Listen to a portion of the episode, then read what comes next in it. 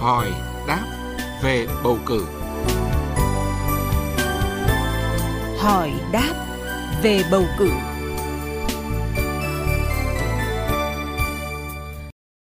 Thưa quý vị và các bạn, hiện nay sau khi kết thúc hội nghị hiệp thương lần thứ hai, việc lấy ý kiến của cử tri nơi cư trú đối với người ứng cử đại biểu Quốc hội khóa 15, đại biểu Hội đồng Nhân dân nhiệm kỳ 2021 đến năm 2026 đang được tổ chức ở nơi người ứng cử cư trú thường xuyên tại thôn, tổ dân phố.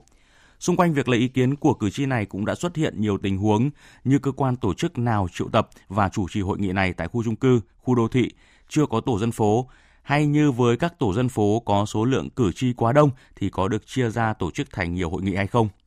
Trong chuyên mục hỏi đáp về bầu cử ngày hôm nay, ông Nguyễn Quang Minh, trưởng ban Dân chủ pháp luật, Ủy ban Trung ương Mặt trận Tổ quốc Việt Nam sẽ trả lời cụ thể về những tình huống này. Bây giờ xin mời biên tập viên Thu Huyền cùng trao đổi với ông Nguyễn Quang Minh.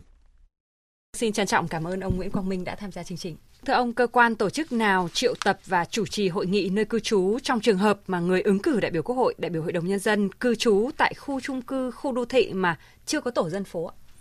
Về cái việc mà tổ chức cái hội nghị nơi cư trú trong trường hợp người ứng cử đại biểu Quốc hội, đại biểu Hội đồng nhân dân cư trú tại những khu trung cư, khu đô thị mà chưa tổ chức được cái tổ dân phố là một cái thực tế đã và đang diễn ra.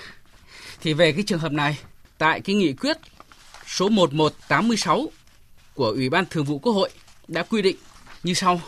Trường hợp người ứng cử đại biểu Quốc hội, ứng cử đại biểu Hội đồng Nhân dân cư trú tại khu trung cư, khu đô thị mà chưa tổ chức được tổ dân phố, thì việc tổ chức hội nghị ở nơi này thì sẽ do Ban Thường trực Ủy ban Mặt trận Tổ quốc Việt Nam cấp xã phối hợp với Ủy ban Nhân dân cung cấp triệu tập và chủ trì hội nghị. Trong quá trình chuẩn bị tổ chức hội nghị nơi cư trú, thì Ban Thường trực Ủy ban Mặt trận Tổ quốc Việt Nam cấp xã sẽ phối hợp với Ủy ban Nhân dân cung cấp và Ban Quản lý khu trung cư, Ban Quản lý khu đô thị nếu có, lập danh sách và mời cử tri cư trú tại nhà, khu trung cư hoặc khu đô thị tham dự cái hội nghị này.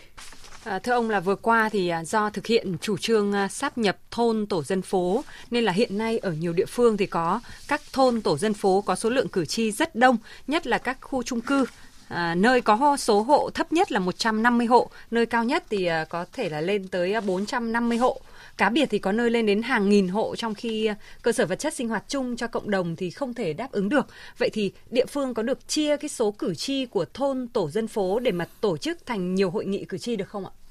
Hiện nay thì theo luật bầu cử đại biểu Quốc hội và đại biểu Hội đồng Nhân dân cũng như tại cái nghị quyết số 1186 và các văn bản pháp luật có liên quan đến bầu cử thì không quy định cụ thể chi tiết về cái việc chia nhỏ tổ dân phố để thành các cụm dân cư để tổ chức thành nhiều hội nghị. Nhưng uh, tuy nhiên ý, thì như chúng ta đã biết ý, thì vừa qua thì thực hiện cái chủ trương về sát nhập tổ dân phố ừ. thì uh, tất cả các địa phương trong toàn quốc thì chúng ta đã thực hiện việc này mà dẫn đến tình trạng là ở có rất nhiều tổ dân phố thì có cái quy mô dân số rất là lớn Thế thì đối với những cái tổ dân cư này thì để đảm bảo làm sao cái cử tri ở đây thực hiện được cái quyền dân chủ của mình. Đối với những trường hợp này thì cái ban thường trực Ủy ban Mặt trận Tổ quốc Việt Nam cấp xã có thể báo cáo với Ủy ban bầu cử cũng như ban bầu cử cung cấp để quyết định cái việc là chia cái số cử tri của cái tổ dân phố này ra để tổ chức thành nhiều hội nghị khác nhau. Tuy nhiên ý, cái việc tổ chức này thì cũng phải bảo đảm số lượng cử tri theo đúng quy định tại khoản 3, điều 2 và điểm A khoản 1, điều 6 của nghị quyết số 1186 của Ủy ban Thường vụ Quốc hội. Sau đó thì tổng hợp cái kết quả chung À, thưa ông là cơ quan tổ chức đơn vị mà có người ứng cử đại biểu Quốc hội, đại biểu Hội đồng Nhân dân thì có bắt buộc phải cử đại diện tham gia hội nghị lấy ý kiến cử tri nơi cư trú hay không ạ? Cái việc mà cơ quan tổ chức đơn vị có người ứng cử đại biểu Quốc hội, đại biểu Hội đồng Nhân dân cử đại diện tham gia hội nghị lấy ý kiến cử tri nơi cư trú thì đã được quy định tại khoản 1 điều 45 cũng như tại khoản 3 điều 54 của luật bầu cử và tại khoản 5 điều 4 của nghị quyết số 1186 của Ủy ban Thường vụ Quốc hội. Theo các quy định và hướng dẫn trên thì đại diện cơ quan, tổ chức, đơn vị đã giới thiệu người ứng cử, có thể được mời tham dự hội nghị cử tri nơi cư trú và được phát biểu ý kiến tại hội nghị. Thế đối với những cái người à, ứng cử đại biểu Hội đồng Nhân dân cấp xã là người à, do thôn, tổ dân phố giới thiệu thì có phải tổ chức hội nghị cử tri lấy ý kiến nơi cư trú hay không thưa? Vừa qua thì à, cũng có nhiều ý kiến đề nghị xem xét lại có việc là có nên bắt buộc phải tổ chức cái hội nghị cử tri lấy ý kiến nơi cư trú đối với những người ứng cử đại biểu Hội đồng Nhân dân cấp xã do thôn, tổ dân phố đã giới thiệu hay không.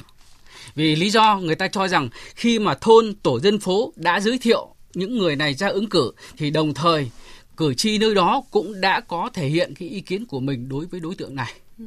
Nhưng mà tuy nhiên ý, thì hiện nay ý, việc giới thiệu ứng cử đại biểu Hội đồng Nhân dân cấp xã ở thôn, tổ dân phố thì đã được quy định tại Điều 52 của luật bầu cử đại biểu Quốc hội và đại biểu Hội đồng Nhân dân. Theo cái quy định tại cái Điều 52 này thì cái việc tổ chức hội nghị lấy ý kiến cử tri nơi cư trú đối với người ứng cử được thôn, tổ dân phố giới thiệu ứng cử đại biểu Hội đồng Nhân dân cấp xã thì vẫn phải tiến hành và không có trường hợp ngoại lệ. Bởi vì hai cái hội nghị này nó có cái mục đích, có nội dung và cách thức tiến hành là khác nhau. Vâng ạ, xin à, trân trọng cảm ơn ông Nguyễn Quang Minh, trưởng ban Dân chủ pháp luật, Ủy ban Trung ương Mặt trận Tổ quốc Việt Nam đã tham gia chương trình hôm nay.